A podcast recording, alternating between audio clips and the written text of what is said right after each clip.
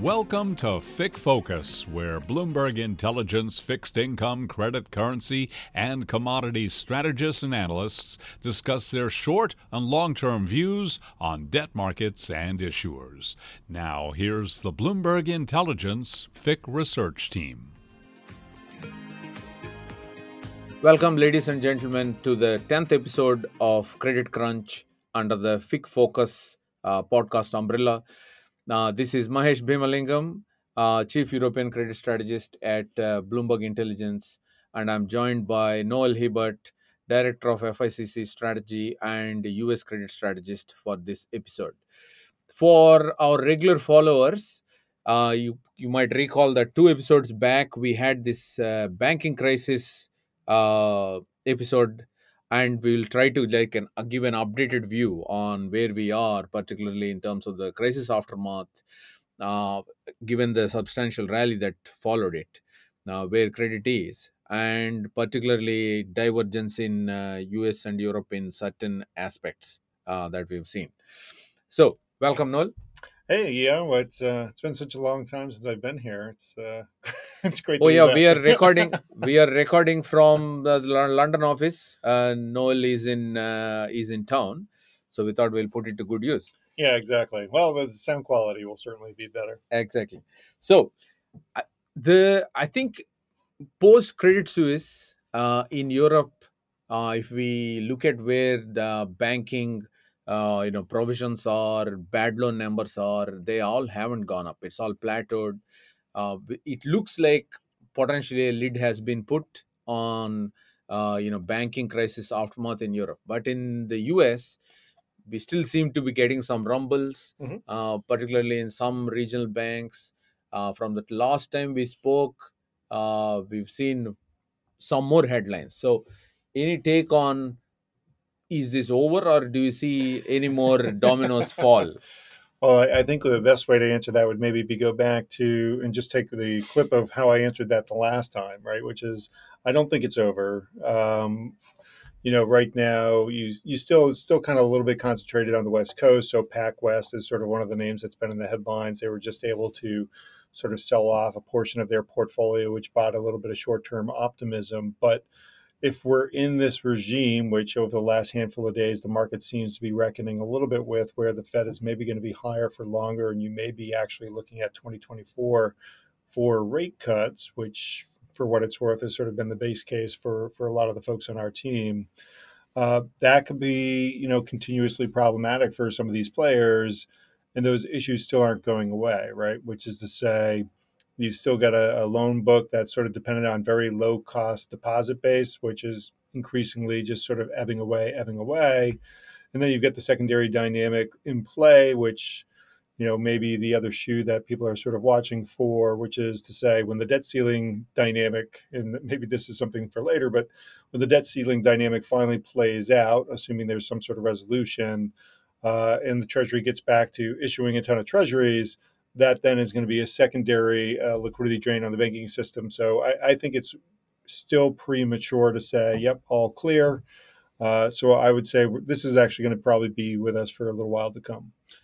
On the deposits uh, story, you know, we saw a big drop due to you know deposits going to uh, money market funds in the U.S. But then the, they started recovering, and quite quite a few of the sort of blue chip banks have made a truckload of money because of the, the, because, because, of the, the deposit versus loan spread right? I mean yeah. uh, how is that coming along? Are you still seeing uh, you know in the recent times are you still seeing any deposit flight to money market funds or is it has it stabilized? So I uh, so the answer is uh, maybe. I, I, think it really just depends on on who you're talking about, right? So I think you know in the early wake, so in the immediate March aftermath, um, you know, you obviously had the most extreme flight. It stabilized for a little bit. You actually saw a little bit of recovery, but then you actually, depending on the bank, you did get a little bit of a reversal there. And again, that was one of the things that uh, you know a company like a, a PacWest, who I already aforementioned, but um, like one of the things that sort of catalyzed their new down leg was they were talking about sort of troubles on the deposit side once again. And I think, you know, in the US, because there's so much of it is sort of a retail investor base, right? the story seeps out slowly, right? It, it's Silicon Valley Bank was sort of a special situation because so much of their client base was institutional. So when it happened, it happened fast. Uh, but the story is slowly seeping out to retail. It's kind of like when you get your quarterly report, right? You tend to get some some sort of choppy activity around like asset classes like munis or other sort of retail centric type stuff. Um, I would suspect that you know again as retail slowly ingests this story, which probably takes us through you know the next few months at least. There's just going to be this steady pressure uh, that's just going to be in the background that certainly probably keeps a cap on what kind of recovery we get and in worst case also sort of puts a maybe continued downward pressure. Yeah this is so much in contrast with europe where uh, the uh, particularly the sort of established banks have more or less a free ride because there is no uh, liquid large uh, easily accessible money market fund product so the banks more or less have a free ride on the deposit versus loan spread.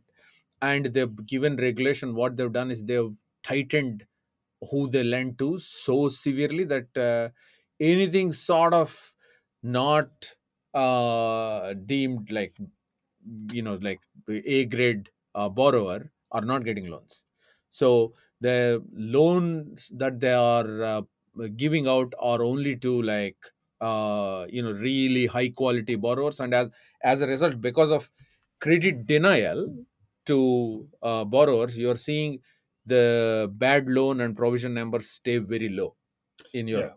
Yeah. and, and unlike you guys where you have a choice.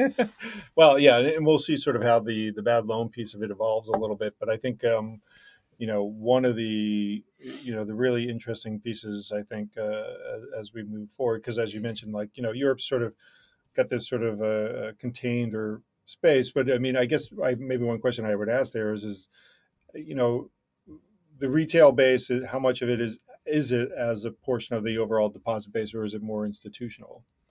Uh, in terms of deposits with the big banks, yeah, uh, I think it is still quite heavily uh, retail. Oh, okay. Yeah. So in institutional i mean given uh, given the way it works in terms of uh, when you say institutional are we talking corporates or are we talking uh, you know asset managers and financial investors? I think the financial investor side is heavily into uh, you know fixed income uh, because of re- regulation. Uh, corporates might have some some deposits. But in general the the what do you call the the credit impulse eh, in europe is not great because the banks are not lending yeah. and the ECB is in tightening mode. Uh, not just we'll come to the corporate side, but in in general, given that they are they've started, you know, removing the uh, TLTROs, uh, rates are higher, uh, the all the liquidity ratios, etc., that they need to maintain are very high, which means banks are denying credit yeah. flow. And, and I think we're seeing incremental parts of that. And like you said, we'll talk about corporates in a second. But I think you know you you are from the small business standpoint you're seeing you know declining optimism on the consumer side you're seeing weakening optimism and you're also seeing obviously increased revolving loan usage which is credit cards and whatnot so you can see certainly a, a tightening credit picture uh, and so we'll and you also hear about it in terms of big asset purchases whether you're talking mortgages or cars or whatever else so I, I think that's that's a story again that's early innings at least on the us side of the fence hmm. just mm. because uh, you know, it takes a while for that to flow through, and and obviously the banks are, are I suspect, going to be in sort of a hibernation mode or, or sort of a, a, defensive posture for a little bit. So, if we look at uh, lending standards in the U.S., uh, this that seems to what have those. Well, yeah, the, the Fed loan officer survey that seems to have tightened quite a bit to near record as well. I mean, Europe yeah. is bad. Europe is also significantly tighter in terms of lending standards the US uh, also seems to have gone down that way. Is it because of the crisis or even otherwise? Uh, well, I mean, I think a big part of it is the deposit flight, right? Because I yeah. think uh, for years, uh, you know, for the better part of a decade, right? I mean, deposits would just dump in; they're basically zero cost, and so the the problem was almost like you just you couldn't lend money out fast enough. Yeah. Uh, and now they're sort of stuck with the opposite equation. So, so I think again, it's it's sort of you know, even sort of your mid-sized players are sort of like, let's wait this out a little bit, let's have a look. uh, in terms of see how this evolves and see if there is another shoe that drops or there's another leg down in terms of liquidity. So I don't think anybody wants to sort of get caught out on the branch for being a little too brave here, which is you know the nature of most crises, right? Everybody sort of it gets exacerbated because even the people that are able to lend maybe get a little bit more defensive in terms of how they approach the mm. market. Mm. So how has uh, bank credit done relative to rest of credit? Uh, has it, you know, it blew up. it blew it blew up, and uh, how is it looking relative to uh, rest of credit in the U.S.? Well, I mean, we're still pretty wide, um, but I mean, again, it, it's it's sort of been staged out. So we got the the initial blowout, uh, then we got a pretty aggressive rally, but not like crazy. You know, it didn't exactly rally all the way back. Uh, then we got another leg out as sort of the regional bank stuff sort of re-emerged, call it a couple of weeks ago. Um, but again, it's sort of settling in here. Uh, and if you look at the most recent weeks, right, it's kind of actually held in better uh, in large part and sort of outperformed both from a spread and a total return standpoint, because I think the big concern over the last couple of weeks, as it's sort of the attention has pivoted to the Fed, uh, and monetary policy has been really around the duration mechanic, right? So mm-hmm. people have started selling duration again, which you know, given that uh, much of the financial landscape is the big, very well capitalized global banks, right, in the U.S. Um, you know, that's led to a little bit of a bit in there just because you're talking about a five year duration versus an eight year duration. Hmm. In you in Europe, though, uh, what we've seen is uh, given that in the Credit Suisse story, senior was proved to be money good. Uh, there is a quite a stupendous uh, rally in the senior part of the capital structure and uh, right now, if you look at whether it's bonds or in uh, CDS, we are probably about, you know, on average on CDS about five basis points wider than the usual gap between fins mm-hmm. and non-fins. Uh, in cash, it's probably about mm, 10. So it has come back from about 30. So quite a bit of that uh, upheaval has been covered up so, uh, and do you still feel? I think when we talked a couple of weeks ago, one of your points of view is that, and, and I hold the same thing for the U.S., which is that it'll recover, but it won't make it all the way back no. because there'll still be no. these lingering things. So, do you think that five percent, five uh, basis CDS, points, uh, excuse me, five basis points in, yeah. in, CDS and ten in in cash, is that sort of as far as we go, or is there still a little bit? Probably, more? like you know, I think we mentioned in the last uh, podcast the Fin Senior versus iTraxx differential used to be very, very tight range, 9 to 10 basis points for like five months, six months in a row until this crisis. The 9 to 10 blew up to 30. It came down to about 12, uh, 12 13. And then, thanks to the US news, some of the regional bank news recently, it's gone up to 15. Uh, so, I don't see it coming down below 13. It's going to be very difficult. You need that premium yeah. because things are not the same as before, right? Yeah. Uh, well, and then you get the re. Um, I don't know about the you know about the European side, but in the U.S., obviously renewed sort of recession talk, and then you yeah. so then you're layering the loan quality issues on top of uh, the rates driven related issues, and whether you're talking about the hold to maturity portfolio or whatever else. Yeah, here the the thing is uh, in Europe that should be a bigger worry because all mortgages here are floating rate right? So unlike you guys, where uh, most of the market is fixed rate, and as a result, you would think that the borrower would survive this high yield environment better, but here that is not the case. Almost all mortgages are uh, floating rate. I mean, depending on which country, uh, so that should have some impact. So moving on, the central bank. So I mean, what's your view on U.S. recession uh, for the rest of the year? I mean, that probability yeah, is swinging, I mean, right? As we keep. Well, I mean, listen, I think, I, I think, yeah, I mean, it, it, always will, right? Because I think, uh, you know, when people are sort of on tenterhooks and you have people that are sort of well camped out in terms of on the bear side saying, hey, listen, everything needs to reprice. We're heading into recession, right? So every bad data print ends up being a, okay, here we are. We're going into recession. We're finally going into recession. And conversely, you know, uh, on the other side of the fence, you've got people that are, sort of going, well, maybe this is going to be a soft landing, and so every positive data print gets pointed to uh, uh, in the other direction. I, you know, I guess, well, one, I, I think my base case is that we do sort of see a recession, and it's I don't know if it's sort of conventional thinking or not because I don't tend to read a lot of other people's research because we don't have access to it here at BI, uh, not least of all, but But I think one of the things is is when I look at um, what rates will ultimately do, and I think it's been choppy in terms of what's happening in the housing market right now, but what they will ultimately do to the housing market, which will lead to contraction in prices in real terms, number one, and then overall activity volumes and how important housing is to the broader economy. So I think between that uh, and some of the things that you're starting to see on the consumer side as they kind of have, you know, the negative real wage growth that sort of persisted for a while.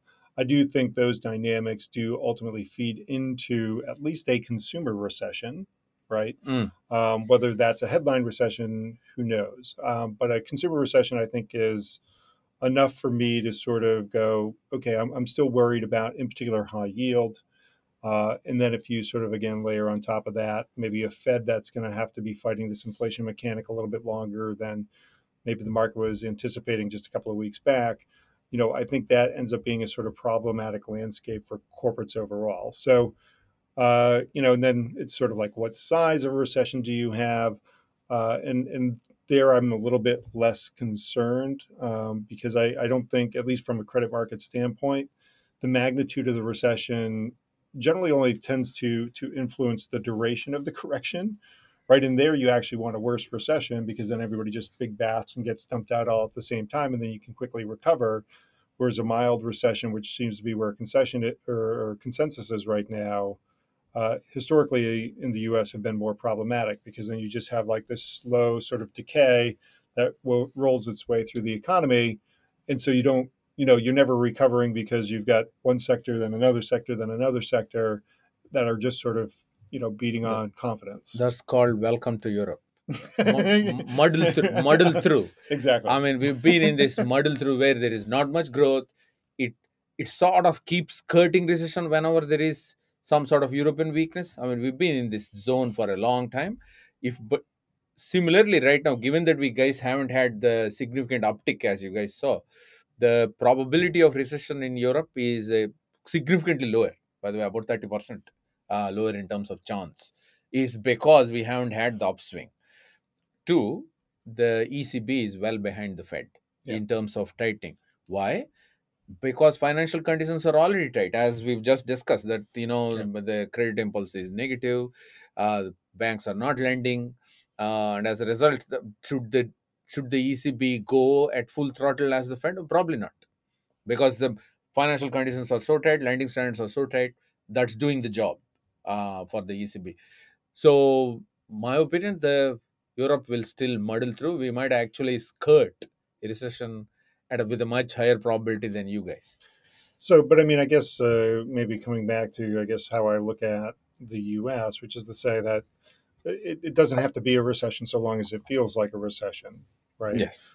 Um, and I think you know people put a lot on that. You know, how do you feel about markets? Is it dependent? Is there sort of a real big inflection that happens if it just feels like a recession but isn't an actual recession? That's as much as I can say recession in a single sentence. now, I think one thing uh, that differentiates Europe from the US on this uh, central bank recession and a macroeconomic story is the ECB is a massive presence in uh, the European credit markets. They haven't been reinvesting about half of the redemptions uh, since March, and that will continue until the end of June. That I think is well priced in, not much of a problem. It's about one and a quarter billion a month. Fine.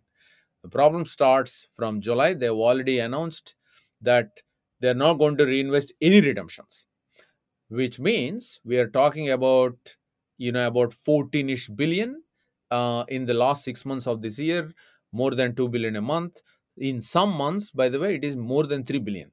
Uh, so effectively you got a pretty massive uh, buying void uh, at this time. Now will that be filled in by private investors? I mean we are going to discuss that soon. Um, i strongly believe that in this sort of muddle through environment credit does very well. Uh, you you don't want to be in equity you definitely don't want to be in rates given well, right now everybody wants to be in equity as long as it's got uh, technology in its name yeah uh, hasn't the trade paused though I mean, me uh, personally, well, at the beginning of the year, it felt like it passed, but I mean, in the last, I mean, I think the all the AI related stuff has really sort of in, reinvigorated that sector, True. right? So, Um, and it's and it's kind of like uh, you and I are both old enough to sort of been around for the dot com thing, where like everybody just slapped the dot com on their name regardless of what they did because it Yeah. gave them an immediately ten or twenty x on top of their multiple. Uh, you know, it feels like we're not that far off of sort of where the excitement's going with this space, but um, you know, I guess we've got probably a little while to see how it plays out. Yeah. So that brings us to you know we did mention uh, rates. I mean, do you uh, do you really see the U.S. Treasury uh, you know further going up and that impacting credit? I mean, I know the pace of change in rates influences the credit valuations. Mhm. So, what's your take on that for the remainder of the year in the U.S.? Well, so I mean, what I would say is, so our rate strategist, Ira Jersey, as you know, sort of has uh, a view of sort of a, a bull steepener, sort of ultimately playing out with you know the front end coming down, et cetera. Um, and I don't necessarily disagree with the sentiment, but more the magnitude is sort of where I've sat uh, for the better part of. And know, that last 12 months. assumes and that assumes a res- decent recession chance.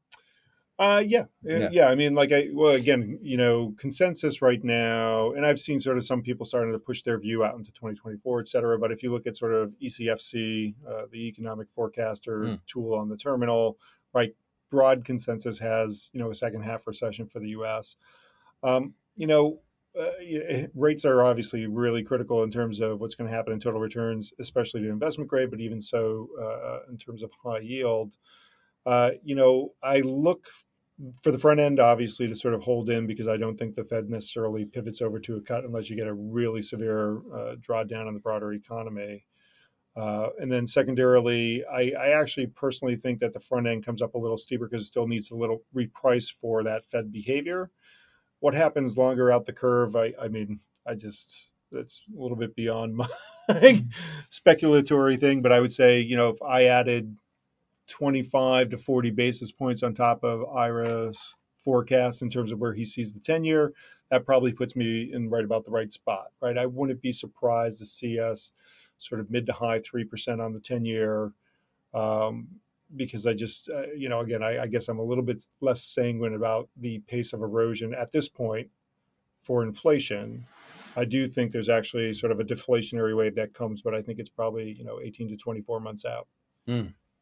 what we've seen in Europe is uh, the Bund surprisingly this year has been quite well behaved.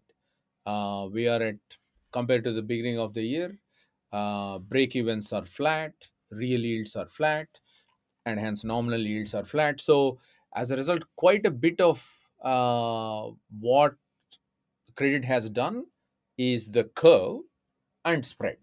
Mhm. Now, on the curve part, particularly on the credit curve part, what has happened is, you know, because we have these supply issues, unlike you guys, we haven't had supply is dying down as we talk.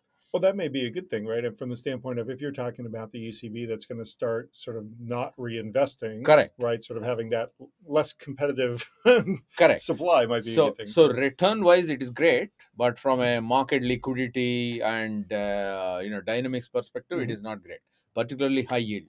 Uh, the index shrank by more than 30 billion last year, and this year it is shrunk by another 15 billion. That is not a good thing. I mean, is some of that just rising stars, or is that just Some of that is net? some of that is some of that is rising stars. So out of the 45 that we've lost till now, uh, you can blame some 8 9 billion on that. The remaining 36 is not It's just you know, maturities and yeah, rolling out. maturities Yep. calls. Yep. At the beginning, there were some calls. Now there are no calls.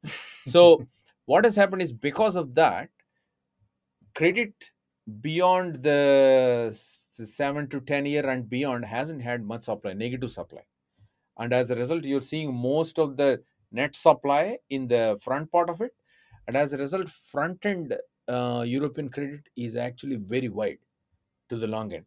It's not like people are going gung ho and buying front end, but the dynamic is so that, especially with the ECB not getting involved, is you got a lot lot of roll down into the front portion of Yep. European credit, and as a result, front end looks very wide, credit Yeah. credit wise. Yeah, yeah.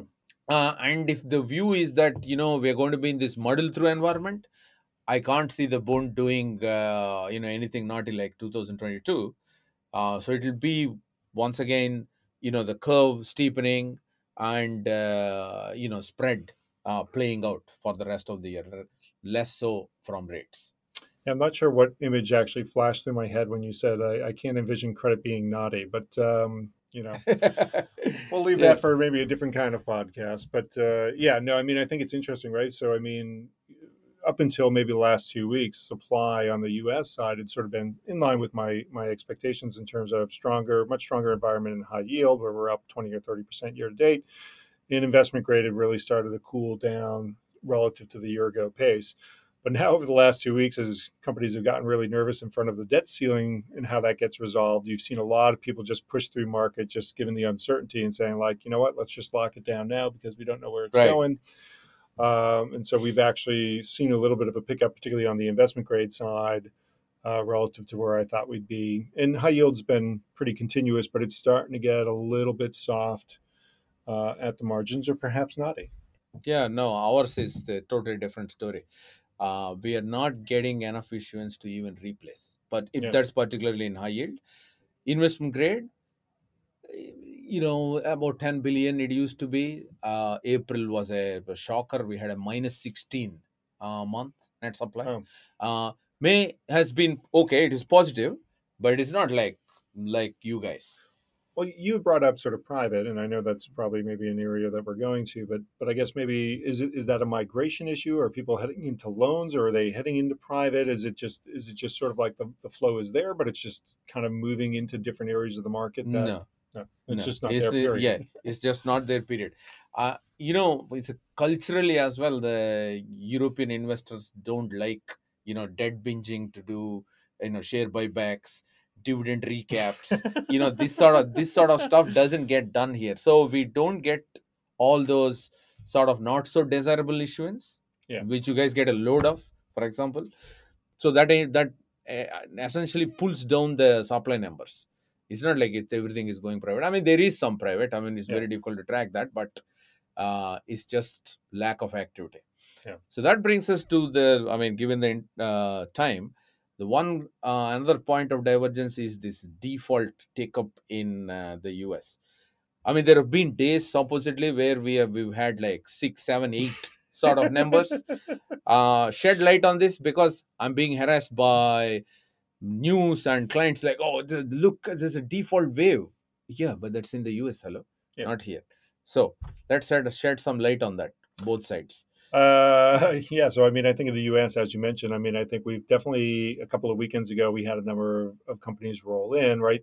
And I guess I'd sort of stratify uh, numerically. We're running pretty hot, um, and and we're running reasonably hot relative to the broader index as well, right? But it's like a lot of these companies are either loan level issuers or or maybe they don't have any debt at all. They're just companies that ran into cash flow issues in their filing. So, so it's kind of an all comers type of environment. Uh, it's not terribly surprising given a lot of these players were sort of dependent on you know floating rate issuance and you just you know you get to a, a mixed economy and your cost of borrowing just went up by 400 basis points or whatever else uh, on a maybe an LBO deal that was already struck at a relatively high leverage number. So not surprising to see the volumes. Uh, you know we came into the year like at the end of last year we were running at about 1% relative to the the LF98 or the Bloomberg High Yield Index. Um, and our view for this year is that we get up to 4% and that we'd actually see this sort of default wave continue into 2024 where we could get as high as 8%, maybe a little bit more even. So this is default seen within the index as a ratio of par of the index. Correct. And Right. historically, while we, we've got uh, less complete data on the loan side, typically high yield and loan markets tend to move together. I know there's been a lot of commentary out there in terms of people expecting loans to be a little bit worse, part of that being that floating rate exposure, et cetera. Um, and I think right now they're running maybe a little bit ahead, at least some of the last data that I saw, a little bit ahead of where corporates are more broadly. But we're getting close to about 2% right now uh, for corporates in the US. And again, that's something we look to continue because I think one of the things that we had really seen over recent years, as obviously money was readily available and, and that sort of stuff, is that you saw a lot more out of court restructuring activity, right? Because people are able to do some financial engineering, restructure the note, or you know, piece up the note and send out a little equity, or do something like that to sort of keep the company out of courts, because you know the courts tend to bleed a lot of value out uh, through the legal part of it. Uh, that is less the case now. Uh, but what you also see is when people are going to the courts, you know, it's not always, but but as often as not, it seems at least recently, it's sort of like an end of life situation, right? Like mm. there's nothing left, right? So companies like a Bed Bath and Beyond had done pretty much everything they could do out of court. So by the time you get into the court system, you know it's a liquidation event, and mm. you know who knows how much is going to be there. So. Uh, you know, I do because of the weaker macro environment, et cetera. You know, we do see again sort of defaults remaining a, a very prominent theme uh, over the next couple of quarters, next three to five quarters. Um, you know, and, and, so you know that's just going to you know kind of part of where we are. Hmm. So, for for the benefit of our listeners, there's a huge contrast here. We haven't seen any ma- massive wave in Europe. There have been two credits till now this year uh, within the index that have sort of uh, excluding know, Credit Suisse. I mean, Credit Suisse, Credit Suisse doesn't count, right? So, uh, so within the high yield index, we've got two names where which had a uh, coupon payment uh, issue. So, if you count them, you know, we are looking at you know 0.1 percent. Uh, in terms of potential future uh, dominoes to fall, if you look at uh, issuers rated triple C minus and below, there's just four of them uh, if, if assuming all four of them default, uh, we are looking at like a 0.3% default rate. Yeah. Now, just for some perspective, the pandemic high uh, default rate was 1.8% of the index. And I can't see the world shutting down, and I can't see uh, the numbers getting to even the pandemic number. So, we'll probably peak like 1 1.2% here in Europe. Well, what about other cycles, right? Because the pandemic was very exceptional in nature. Yeah. Right. So, and if I think about even non-recessionary, so if you're saying we're not, we're not going into recession here in Europe, and I think about like non-recessionary waves in the mm. U.S., you had 14, 15 into the early part of 16, where you had retail and energy that was really problematic. And I want to say that off the top of my head, the default rate got north of eight, eight and a half percent, somewhere around there. Uh, and then you had 2018, where you had sort of a smaller wave. Uh, again, sort of energy led, and obviously the U.S. has a lot more energy exposure. Mm. Here um, we have almost next to nothing. Yeah. So, but yeah. did you guys have you had sort of like these intermediate cycles where where you kind of ticked up, or or is that just it's just because the market's so small that the issuers that are there tend to? Yeah. The thing is, you know, uh, in terms of disintermediation, particularly in the lower rated spectrum, uh, Europe functions very differently, right? Uh, all these loans are bank led, not uh, not bond led. Mm-hmm. So as a result, you tend not to get so many of these hairy credits in, uh, in the, the, indices, in yeah. the indices. So that's the that's one that's one key reason. And two, uh, given that European investors don't encourage some of the you know structures that you get to see in US. Uh, we've had the, the, the numbers you mentioned. We've had blips like that. Yep. Uh, you know, you also need to differentiate from let's say moody's series or an s&p series versus the index series. Oh absolutely. Yeah. so yeah, yeah. and once you take that into account you know we have seen only two-ish sort of default rates. For like a bumper number you need to go to the eurozone crisis and then to the gfc right? Uh, so in, in terms well, of future. Well, what about distress though? Like before you go on to the future, I know you're eager to. Yeah, I was about up. to. You're, you're eager to wrap I'm about to up mention me distress. out of here. But but what about distress? I mean, so yeah. I mean, if your market doesn't experience defaults, does it?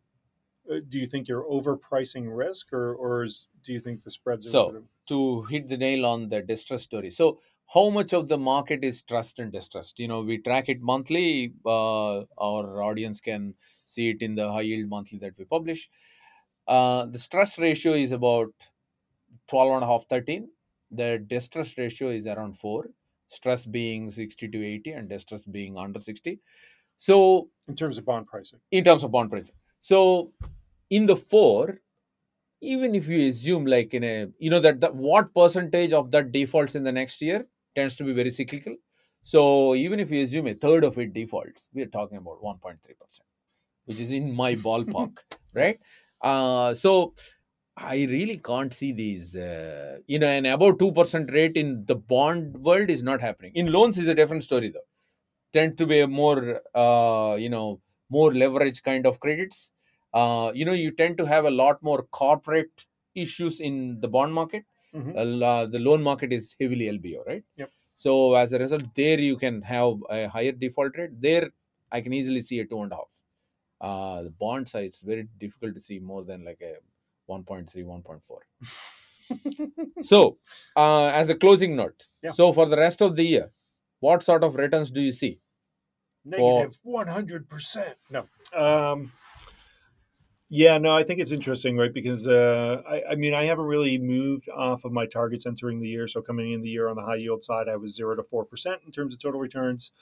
Um, just looking for a little bit of lift from the rate side, but then a, a you know obviously an offset from from spread uh, widening as well as a little bit of a uptick in defaults. And I think we've pretty much seen everything that I'm looking to see there. I think we're, you know, we're sort of in the middle of that zero to four percent range right now, uh, as we're, you know, obviously at the end of May here. Uh, so, so I think that target still looks pretty good to me. Uh, investment grade, uh, you know, we've given a little bit back, and so we're now inside of at least last I checked, we're inside of three percent year to date.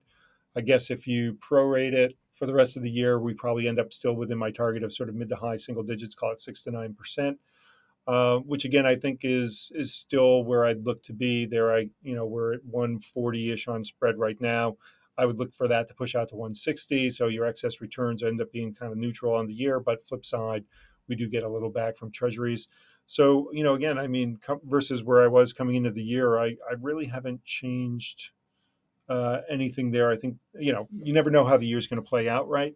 Uh, but I, I, I think if, if you give it a very loose boundary, it's kind of going along as as I've sort of thought it may, right? Hmm. So I mean, uh, talk about the European view, uh, probably we haven't been bullish enough. Uh, so I'm of which the is surprising for you. which is surprising, isn't it? Exactly. So we did have a carry plus uh, view, uh, but I think once again, uh, you know, we always seem to get the direction right, but the magnitudes tend to be uh, less, whether it is negative or positive every year. Uh, so this this year we are running. So my yearly forecasts are already like 70 75% there both ig and high yield uh, and i'm thinking uh, from for the rest of the year it is going to be slightly carry negative but given where we are it's going to be pretty good numbers. So investment grade is of you know about 4.2 4.3 yield.